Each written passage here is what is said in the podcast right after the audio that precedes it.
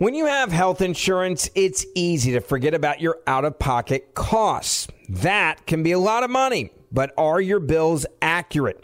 Well, it's estimated that over 50% of medical bills contain errors. HealthLock can help you. HealthLock technology securely connects with your insurance and flags any overbilling, wrong codes, and fraud. You can even have HealthLock work on your behalf to get money back from select past bills. To date, HealthLock has helped its members save over $130 million. So to save, visit healthlock.com today. That's healthlock.com today. I know you're paying attention to global events as well as what's going on in our nation. War and increased conflict is bubbling up in more places. Countries are buying and hoarding massive amounts of gold. Why aren't you? It's time to pull the trigger with the Oxford Gold Group and buy gold and silver. Nobody can predict the future, but we can't put our head in the sand either. Call Oxford Gold Group right now and you may qualify for up to $10,000 in free precious metals. Call 833 995 Gold. That's 833 995 Gold. 833 995 G O L D. If you're a firearms enthusiast like I am, or you have one in your life, let me tell you about the industry's best kept secret Bear Creek Arsenal. This is a veteran owned and operated gun manufacturer, Bear Creek Arsenal, that is, based in Sanford, North Carolina. They make high quality firearms at an incredible value. Learn more about Bear Creek Arsenal at bearcreekarsenal.com slash buck. Use promo code BUCK to get 10% off your first order. One more time, bearcreekarsenal.com slash buck and promo code BUCK to get 10% off your first order. Welcome to today's edition of the Clay Travis and Buck Sexton Show podcast. All right, third hour Clay and Buck kicks off right now. Our friend Andy McCarthy joins us. He is at National Review, a Fox News contributor, former federal prosecutor, and he is in Chicago right now watching his son play baseball. So I'm sure Clay is going to have some baseball related questions for you or, you know, little league questions, Andy, but if I can. And thank you, thank you for being with us. Uh, if I can start My pleasure. with, uh, uh, $83 million judgment against Trump.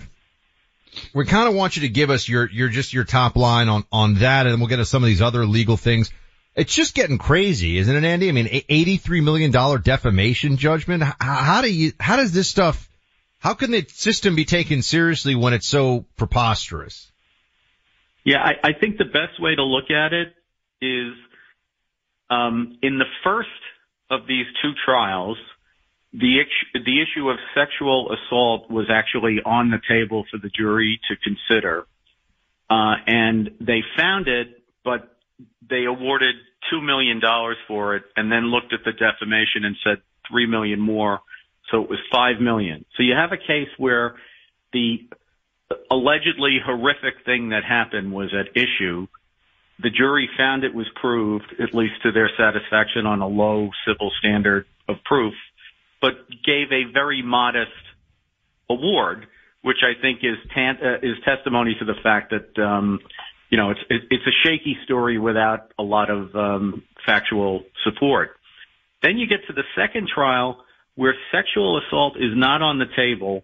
It's simply a question of damages for defamation, including one act of defamation that the jury actually considered but didn't have to vote on uh, in the in the first trial, and it's eighty three million dollars. You don't even have like the sexual assault involved in the case, and it's eighty three million dollars. Very, I'd say impossible to square, but certainly very hard to square.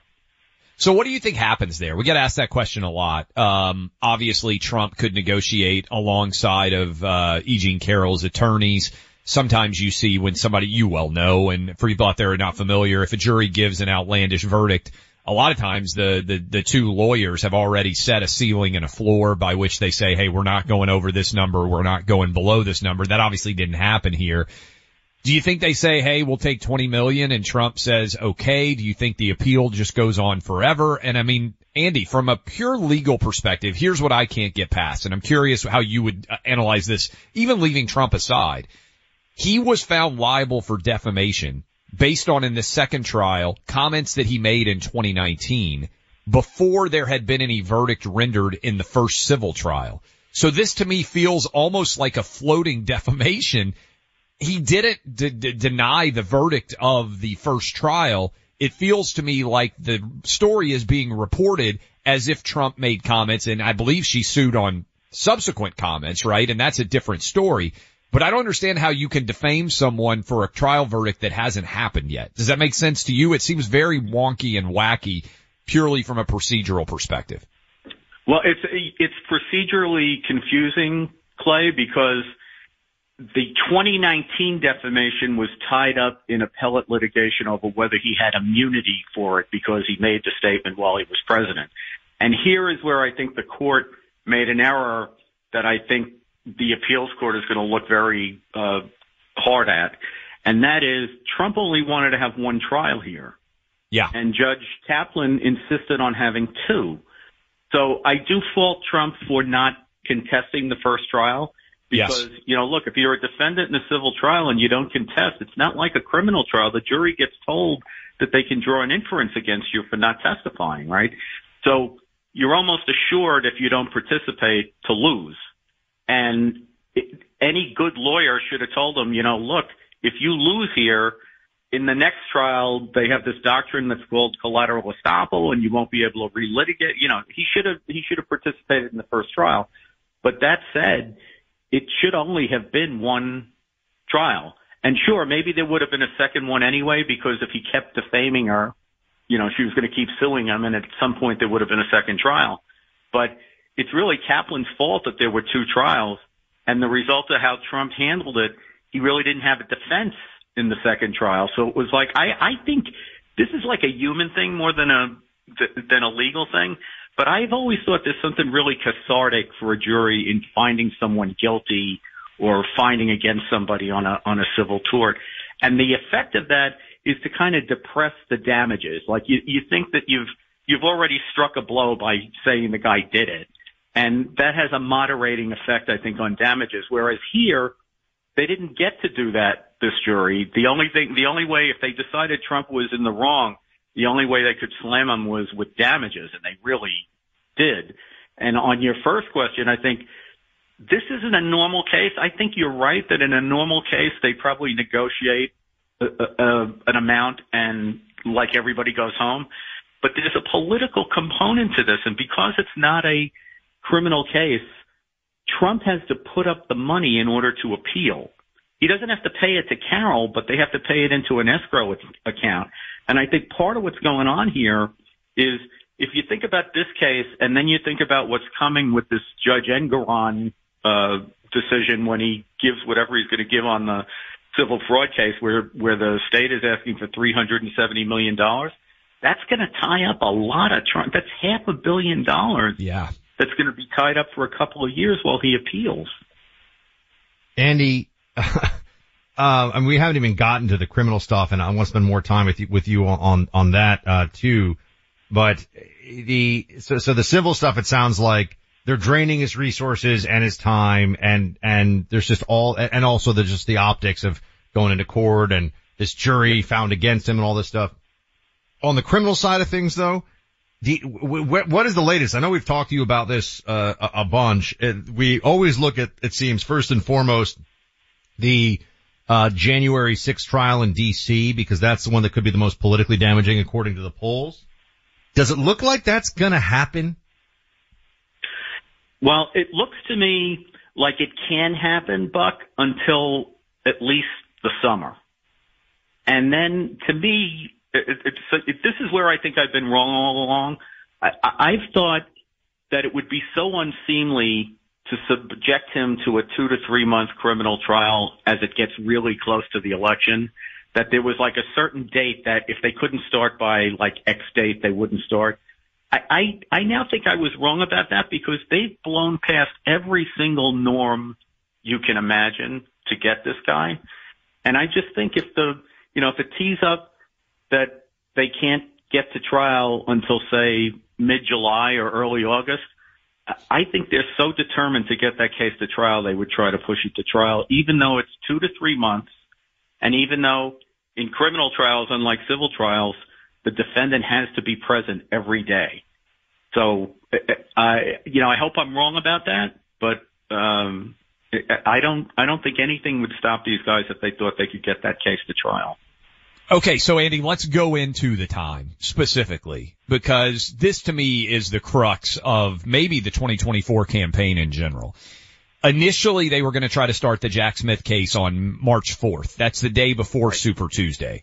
There is zero percent chance that that's going to happen, right? We're at February now. Uh, we've been saying on this show from the moment the Supreme Court took, uh, the case that dealt with part of half of the charges on January 6th Supreme Court can wait until late June if they want to, to issue an opinion there. I think it would be very hard to start before the Supreme Court has ruled on that to say nothing of the presidential powers argument, which is currently pending before the DC circuit and has everything frozen there, right? Supreme Court can still take that up. Trump's going to appeal there. I now think that this New York City Alvin Bragg case may be the first to go to trial and that the Jack Smith case may or may not end up happening if you were setting the over under, and I know this is complicated. I know we got nine months until the election day basically sitting right now. How many cases do you think of these criminal nature are going to be able to be completed? I mean, completed jury full verdict before everybody officially votes. I think election day is November 5th, if I've got that right for 2024. If you were setting an over under right now, what would you make that number? I'm still going to say one and the reason I'm going to say one is even though I think you're right that the Bragg case could get to trial, and that's a shorter one, I, you know, maybe I'm fooling myself on this, but I, if I'm the Democrats, I don't want to start with that one. I agree. He could actually beat that case. So they haven't been. And also, by the way, I think I'm curious, Andy. Sorry to cut you off. I think Buck and I have been talking about this on the show. I think a lot of people see all of these New York City cases as just kind of a big glob, a glob yep. that's all connected, even though some of them are civil, some of them are business related, some of them are sexual assault related in the overall New York procedural shuffle. Do you agree on that front too? Not to mention the charges are less significant. Yeah, I, I would put it this way, Clay. I think it's a no lose for Trump and a potential bonanza. I think if he if he loses the case, um, exactly what you said is true. It just like goes into the ether. It's another New York jury that had it in for him or, you know, whatever. But if he beats the case in Manhattan, which he could do because it's such a stupid case, that's going to discredit everything else in the lawfare campaign. And that would really be a coup for him, I think. One that's other question. They'll, they'll do it. One other question that I haven't heard anybody else ask or talk about, and you're an expert, by the way, good luck to your son in this, uh, he plays for the University of Chicago, I believe. That's gotta be amazing. Uh, incredible school to have a kid at that supports free speech, by the way. Uh, and also to have a kid playing in college, uh, baseball. I'm sure you love going to those games. That's outstanding. Uh, and hopefully it helps to defray the pain of your Mets never having a chance to meet my, beat my Braves. Uh, but right. Andy, one thing that I'm not hearing anybody ask, I'm curious if you've thought about this at all. South Florida has been under the radar. What if South Florida decides to jump ahead of Jan 6 because they know the Supreme Court is not going to rule until probably June and there are many different complexities there. Not as many, it doesn't seem, actual complexities with the South Florida case. That could keep the Jack Smith case that I think Democrats want to be the focal point uh, which is the one in DC. Is it possible that there's too many moving parts now? And the Florida case is a serious challenge in terms of the facts for Trump, but I think the jury's very beneficial. I think the judge is very reasonable. That might last for months and box out the potential of there being charges brought and finished in DC. Have you thought any about that angle? I, I think that Smith made a strategic error with respect to that case, which will not allow for what you you just laid out, okay. which otherwise would be plausible. And that is, if you wanted to do that kind of fast and nasty and get it to trial, what you do is you leave the classified information counts out and you just do the obstruction case. Okay. And that I think he could have gotten to trial. The problem he has is he larded it up with like three dozen classified information counts. And under CIPA, which is the Classified Information Procedures Act, all admissibility questions about classified information have to be litigated prior to trial and there are appeals. So I think part of what's bogged that thing down is not only the ability to get access to the classified documents for discovery purposes, but also just the sheer breadth of trying to litigate all of the admissibility questions that could possibly come up bearing on classified information uh, documents in the trial. It's going to be very hard, and I don't think the judge is pushing to get the, the case to trial. So it's going to be very hard to get that to trial. Andy, you think Atlanta? Sorry, we're really doing it around the world here of the the legal stuff. Uh, you think Atlanta's just basically done? I mean, because of the prosecutor and the and the ethical issues and the whole thing. I mean, is that a non-issue at least in terms of the election? It's the hardest one to to gauge because there's a lot of moving parts. Now the prosecutor's mired in scandal. She tried to do this big RICO thing to keep together what should have been a bunch of disparate little cases. And an overlay on this, Buck, is that um, Meadows is still litigating whether they can get the case transferred to federal court, which would basically start it all over again if that happens. And I still think he's got a good chance to win on that. So, you know, I, I think that's very, that's a really tough one to, to gauge at this point. There's too much going on there. Well, but, but I mean, the prosecutor's issues alone, is that enough that you think maybe just derails it? The fact that, I mean, she's got, she's got real problems. Yeah, I, I think it derail, it may derail her participation in it more than it derails the case. But on the other hand, she's the one who pushed for the RICO. I mean, I think the RICO's preposterous. Uh, and these guys never committed, you know, you can't conspire in the criminal law unless it's a conspiracy to violate a law. And trying to get an election reversed is not a crime. So that's not really the basis of a conspiracy. So she tried to paper over that by invoking RICO. But the truth of the matter is the only thing these 19 people ever did together was get indicted. Um, you know, otherwise it's a bunch of disparate crimes committed by a lot of people, many of whom didn't even know each other or know what each other was doing. So I, if she's out of the case, I wonder if it lasts as a RICO as opposed to, you know, look, the four, the four people have pled guilty. They haven't, none of them's pled guilty to the RICO, right? And with respect to one of them, they had to make up, even though she has like this 140 page indictment or what it, whatever it is, uh, they had to come up with another crime to get this person out of the case because it wasn't, you know, she couldn't plead to anything that was in the case. So it's a mess. Andy, enjoy the game. Good luck to your son, University of Chicago's baseball season. Um, and man, as crazy as 2024 already is, I'm sure we're going to have you on a bunch of times breaking this all down with for us. We appreciate the time. Thanks guys. Great to talk to you.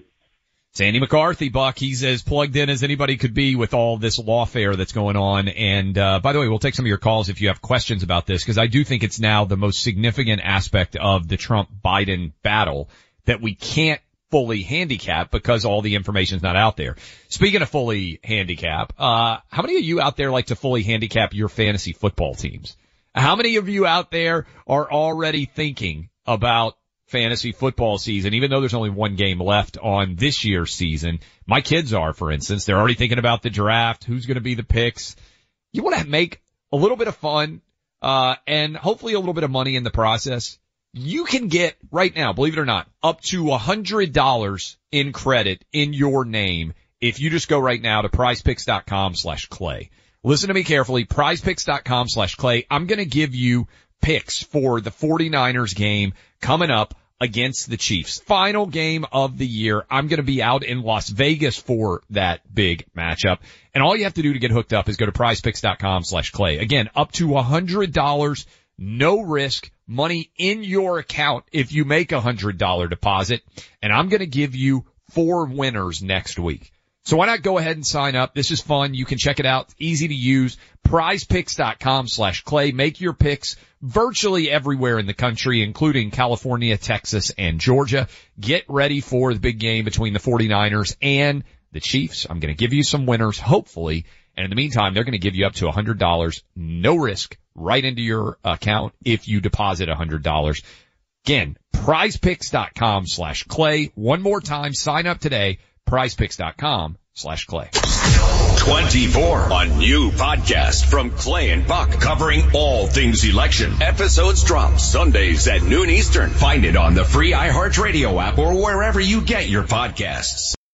Why are people still on the fence about owning gold and silver? I just don't understand. Have we already forgotten about regional bank closures, inflation, global instability, and the potential for serious world conflicts? You can look to precious metals for various reasons. One, having tangible currency on hand as part of your bug out plan. Two, diversifying your portfolio as a hedge against inflation. And three, historically, gold increases in value over time. You keep yourself informed about global events. You see the increase in conflicts around the globe. Countries are buying and hoarding massive amounts of gold. Why aren't you? It's time to pull the trigger with the Oxford Gold Group and buy gold and silver. Nobody can predict the future, but we can't put our head in the sand either. The people with Oxford Gold Group are real pros. They make owning gold and silver simple and easy to understand. Call Oxford Gold Group right now and you may qualify for up to $10,000 in free precious metals. Call 833-995-GOLD. That's 833-995-GOLD. One more time, 833-995-GOLD. The number one fantasy sports app in America is Prize Picks. It's the easiest and most exciting way to play daily fantasy sports. Five million members already active on Prize Picks. If you've not yet downloaded Prize Picks, do it today. Unlike other apps on Prize Picks, it's just you against the number. It's about the players and not the teams. You look for the sports you know best and that you follow the most. Then you make a single decision on each player projection, more or less. Every time you play, you pick two to six players and make that one decision. You can win up to a hundred times your money on prize picks with as little as four picks. More player action on prize picks now than ever. And it's the best way to get action on sports in more than 30 states now. Prize Picks also gives you injury insurance so your picks stay in play even if one of your players gets injured. Download the free Prize Picks app and open your account. Use my name Clay for a first deposit match up to $100. Download the Prize Picks app. Use promo code CLAY, that's C L A Y, to get set up and get a deposit match up to $100. Pick more, pick less. It's that easy. We're proud supporters of those who serve our country and our local communities. That includes our military, law enforcement, firefighters, emergency medical professionals, and other government service personnel. There's an American company whose entire mission is built around serving these individuals, GovX.com. If you've served our country in one of these ways, go to govx.com and join the community today. It's fast, easy, and totally free. GovX members get access to unbeatable discounts from thousands of trusted brands that want to honor your service. Brands like Oakley, Vortex Optics, Yeti, Under Armour, and many more. You'll also save big on sports tickets, entertainment, and travel. GovX.com is a one stop shop for everything you need on or off duty. A portion of every order goes towards nonprofits that serve the military and first responder communities. More than 8 million people are already saving every day through GovX. Visit govx.com and use code CLAY in the shopping cart to get an extra $15 off your first order. GovX, savings for those who serve. All right, welcome back in, everybody. We got Charlie Spiering with us now. He has a new book out, Amateur Hour, Kamala Harris in the White House. And Charlie, Clay and I have so many questions. Good of you to be with us. Thanks for having me. So t- t- first off, would you just tell, tell us some things about Kamala, the Vice President of the United States, that we may not already know that we should know? Because you were deep diving into everything here. Uh, who is this vice president? What do we need to know? Yeah, just taking a look at her record and certainly her time as, as vice president has been sort of featured the word salads, but when you go back and look at her career, especially her presidential campaign, she struggled with a lot of the same problems she's having now as vice president. And it's what happens when you have a fairly popular politician from a one party state like California sort of emerge onto the national stage and then immediately think that somehow you're going to connect with voters on a national level without gaining the necessary experience.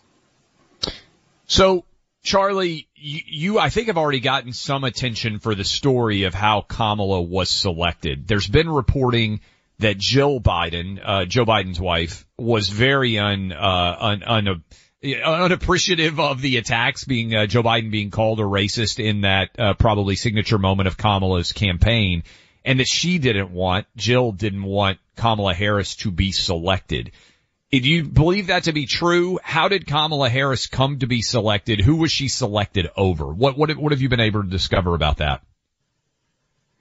Yeah, yeah, Jill Biden actually was preferring Susan Rice because it became very clear after the summer of riots and the George Floyd protests that the, if, in order to sort of put together the uh, Obama coalition, they would need a woman of color on the ticket. This is what Biden's senior advisors were telling him. This is what Obama was telling him behind the scenes.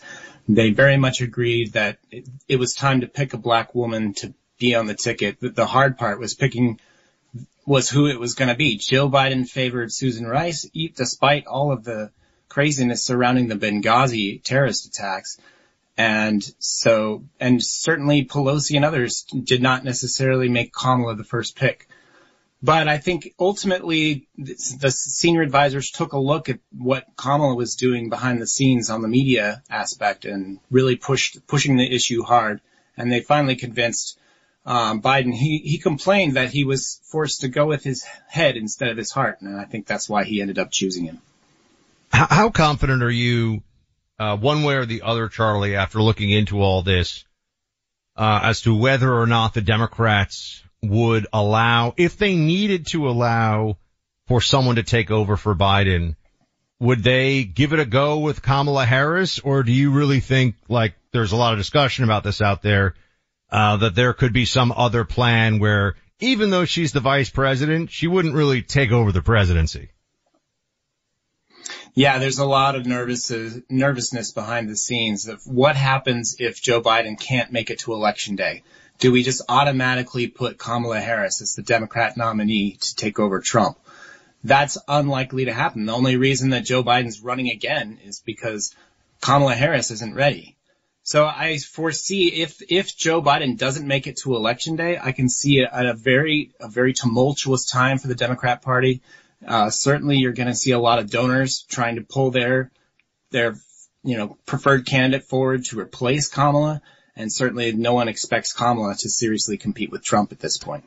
Okay, so if Biden were not to run, uh, based on your reporting uh, about Kamala, what do you think would happen then? Kamala obviously has a very high regard for herself that doesn't seem to be reflected in staff, right? Even or reflect say, reality. Yeah, yes. but to say nothing of what people in the larger world, you know, I mean, all of us know sometimes perception of political figures or just celebrities in general can be 100% artificial. There are people that seem very likable in the public eye that are actually awful. There are people who seem awful that are actually very likable. To me, the fact that Kamala Harris can't keep a staff is not a very strong endorsement of her uh, both likability and also workability.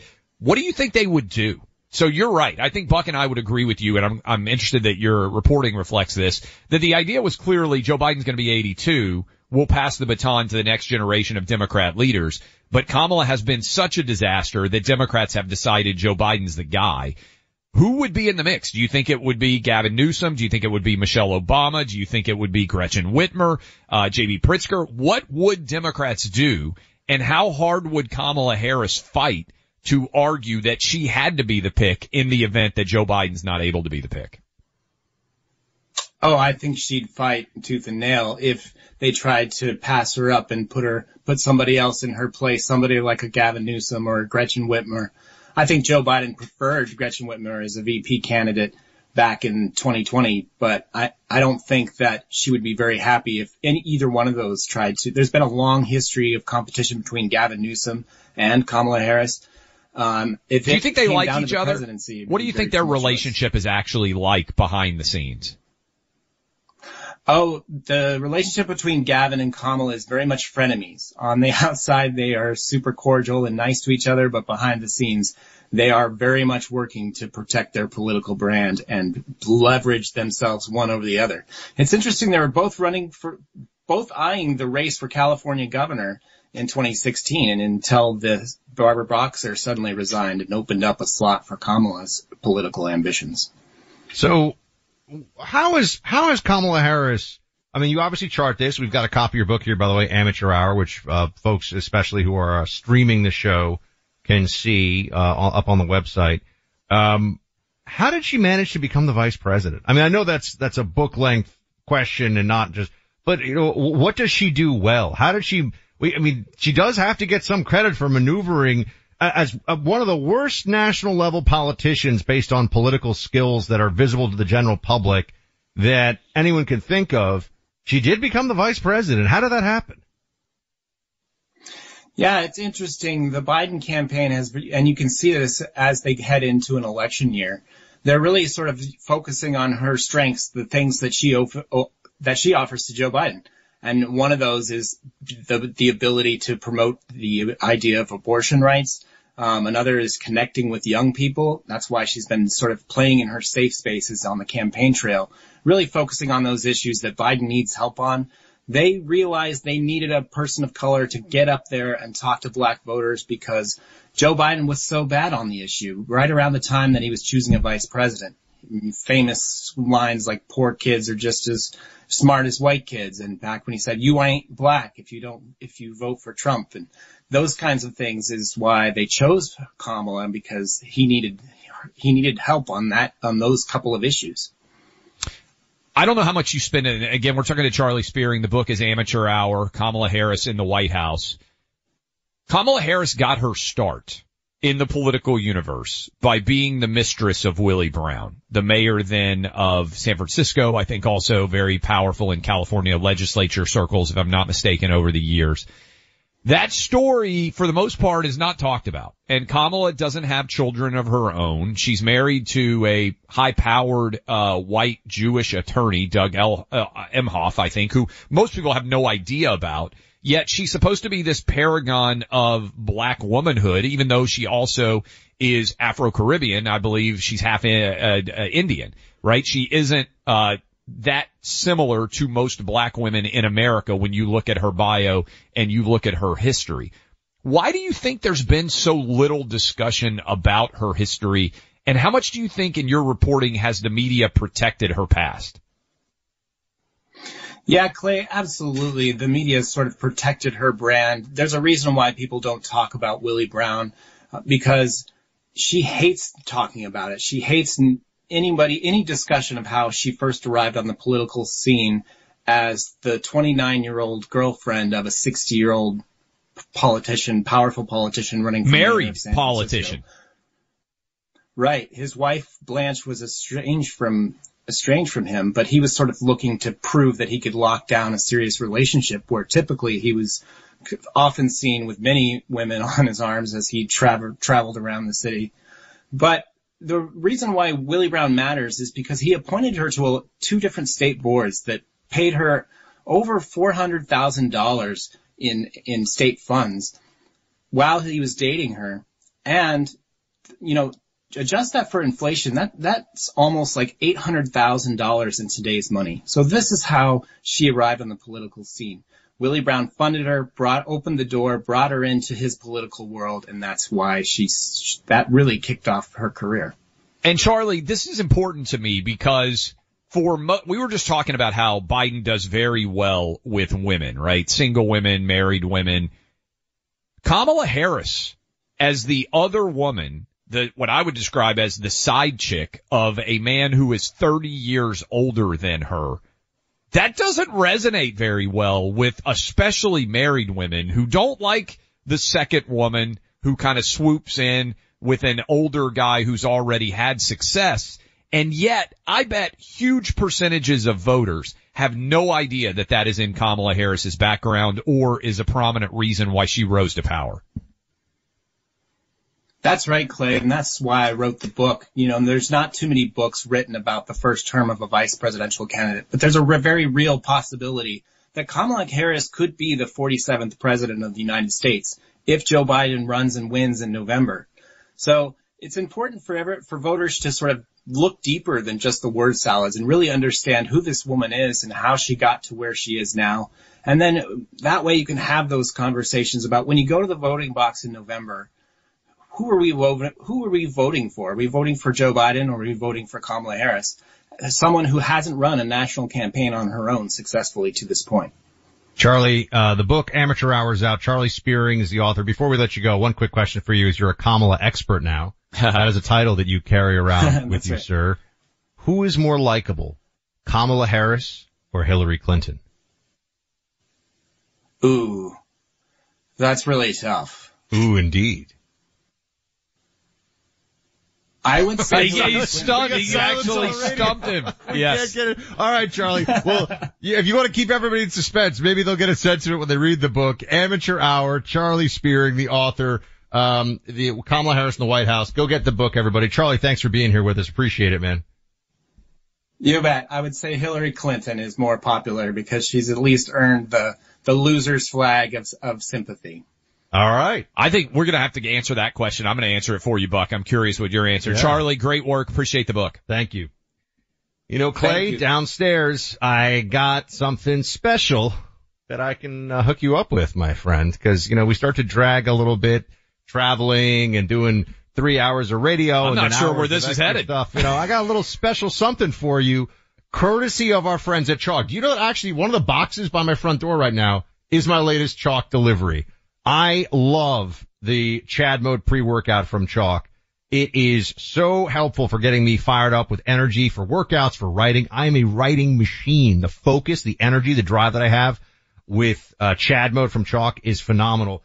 And if you want something that's a more holistic day in and day out overall wellness, energy drive and focus approach, they've also got a male vitality stack, which is formulated by Choq, by our friends at Choq to address declining levels of testosterone, which are at an all-time low nationally. So this is a big problem and you want to get some good solutions going.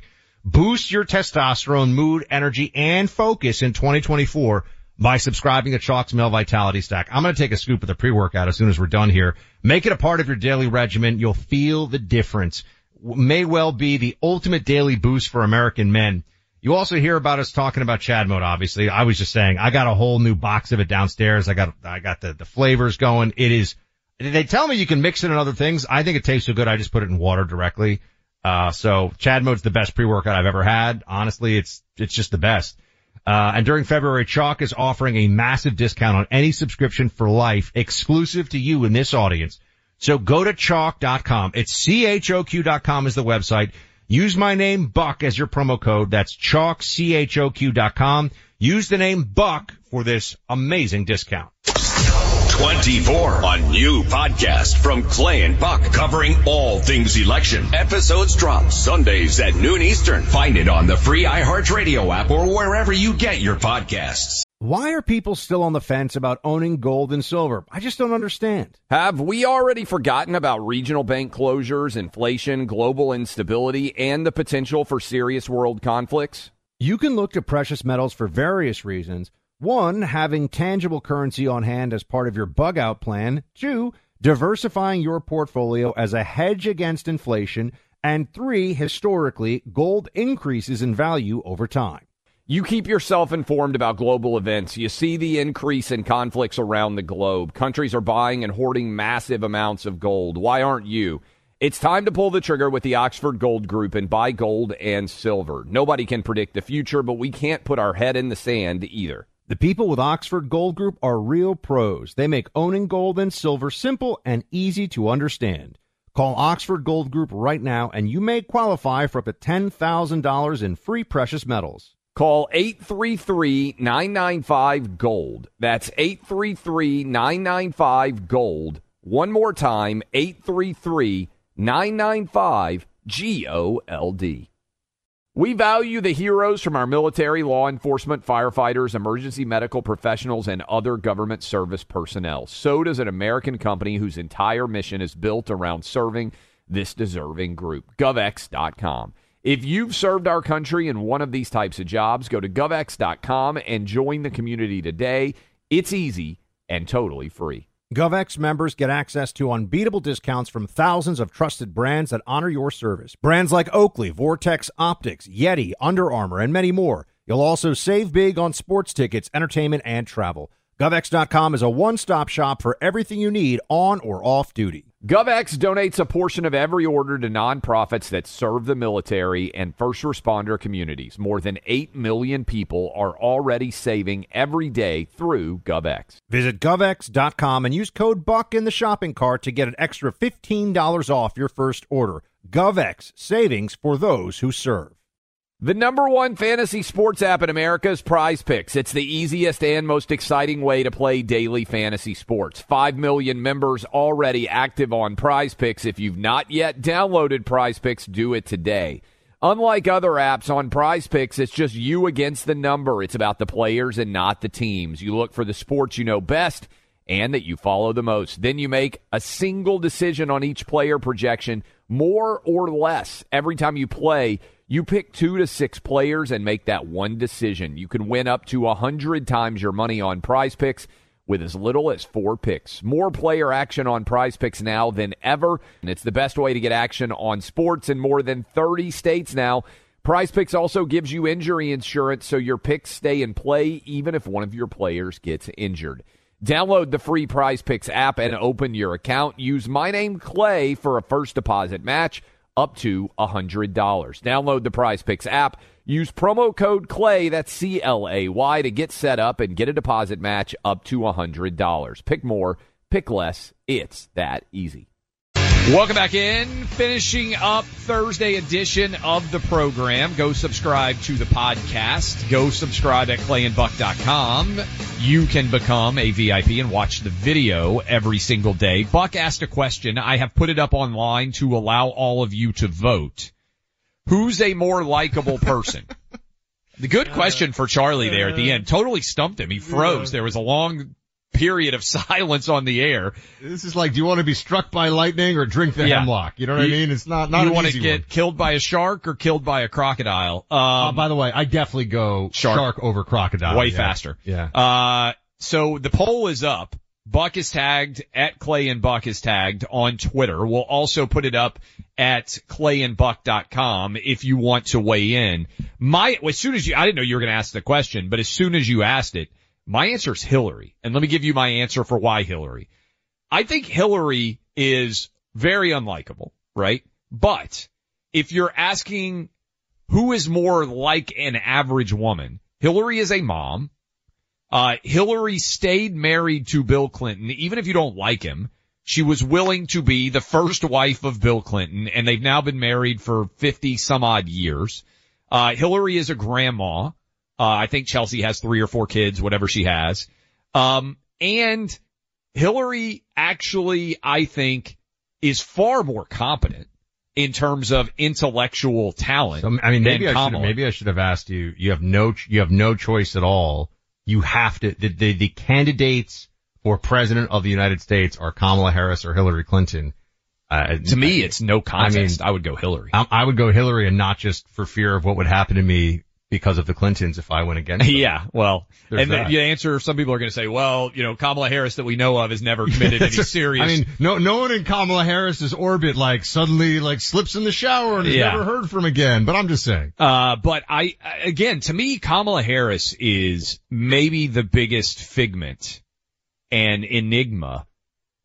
Buck, what percentage of people do you think know that she was the other woman for Willie Look, Brown? I, I, I, gotta be, I mean, there's, there's that component Yeah. of it, but I even think, I think Kamala Harris in a lot of ways, uh, epitomizes the height of DEI Correct. power in America. The same way that the president of Harvard epitomizes the height of the DEI, DEI movement's ability to put people in positions that they would not have otherwise gotten of extreme prominence, uh, a lot of, of influence and they're not even close to capable or qualified for the role. So I think Kamala is a, a really a symptom of the overreach of DEI in many ways. and I just think, again, the idea that Kamala Harris in some way is reflective or representative of black women in America is always been one of the biggest lies about her entire political career. She's a side chick. She doesn't have any kids of her own. She's married to a super rich white Jewish lawyer who, by the way, was already married to somebody else. So it's not like they initially had some sort of relationship. Uh, she owes her entire political career to the fact that she was willing to sleep with the right guy at the right time. I don't think that's very representative of what most black women or most women in America are actually like. And I think most of them don't know her story, which is why I think what Charlie's writing is so important. When you drive a vehicle so reliable it's backed by a 10 year, 100,000 mile limited warranty, you stop thinking about what you can't do and start doing what you never thought possible. Visit your local Kia dealer today to see what you're capable of in a vehicle that inspires confidence around every corner. Kia, movement that inspires. Call 800 333 4KIA for details. Always drive safely. Limited inventory available. Warranties include 10 year 100,000 mile powertrain and 5 year 60,000 mile basic. Warranties are limited. See retailer for details. More Than a Movie is back with season two. I'm your host, Alex Fumero, and each week I'm going to talk to the people behind your favorite movies. From The Godfather, Andy Garcia. He has the smarts of Vito, the temper of Sonny, the warmth of Fredo, and the coldness of Michael. To the legend behind La Bamba, Lou Diamond Phillips. When I walked in, I didn't think I had a shot at Richie because John Stamos' picture was already up on the wall. Listen to More Than a Movie on the iHeartRadio app, Apple Podcasts, or wherever you get your podcasts. Hi, I'm Michael Rapaport. And I'm Kebe Rapaport. And together we're hosting Rapaport's, Rapaport's Reality, Podcast. We have a passion for reality TV, and we're inviting you into our living room. We're dissecting the drama, and we're giving praise to the single greatest form of entertainment on television today. That is right. Reality TV is the greatest form of entertainment on television today. Listen to Rapaport's Reality with me, Kebe Rapaport. And me, Michael Rapaport, on the iHeartRadio app, Apple Podcast, or wherever you get your podcast.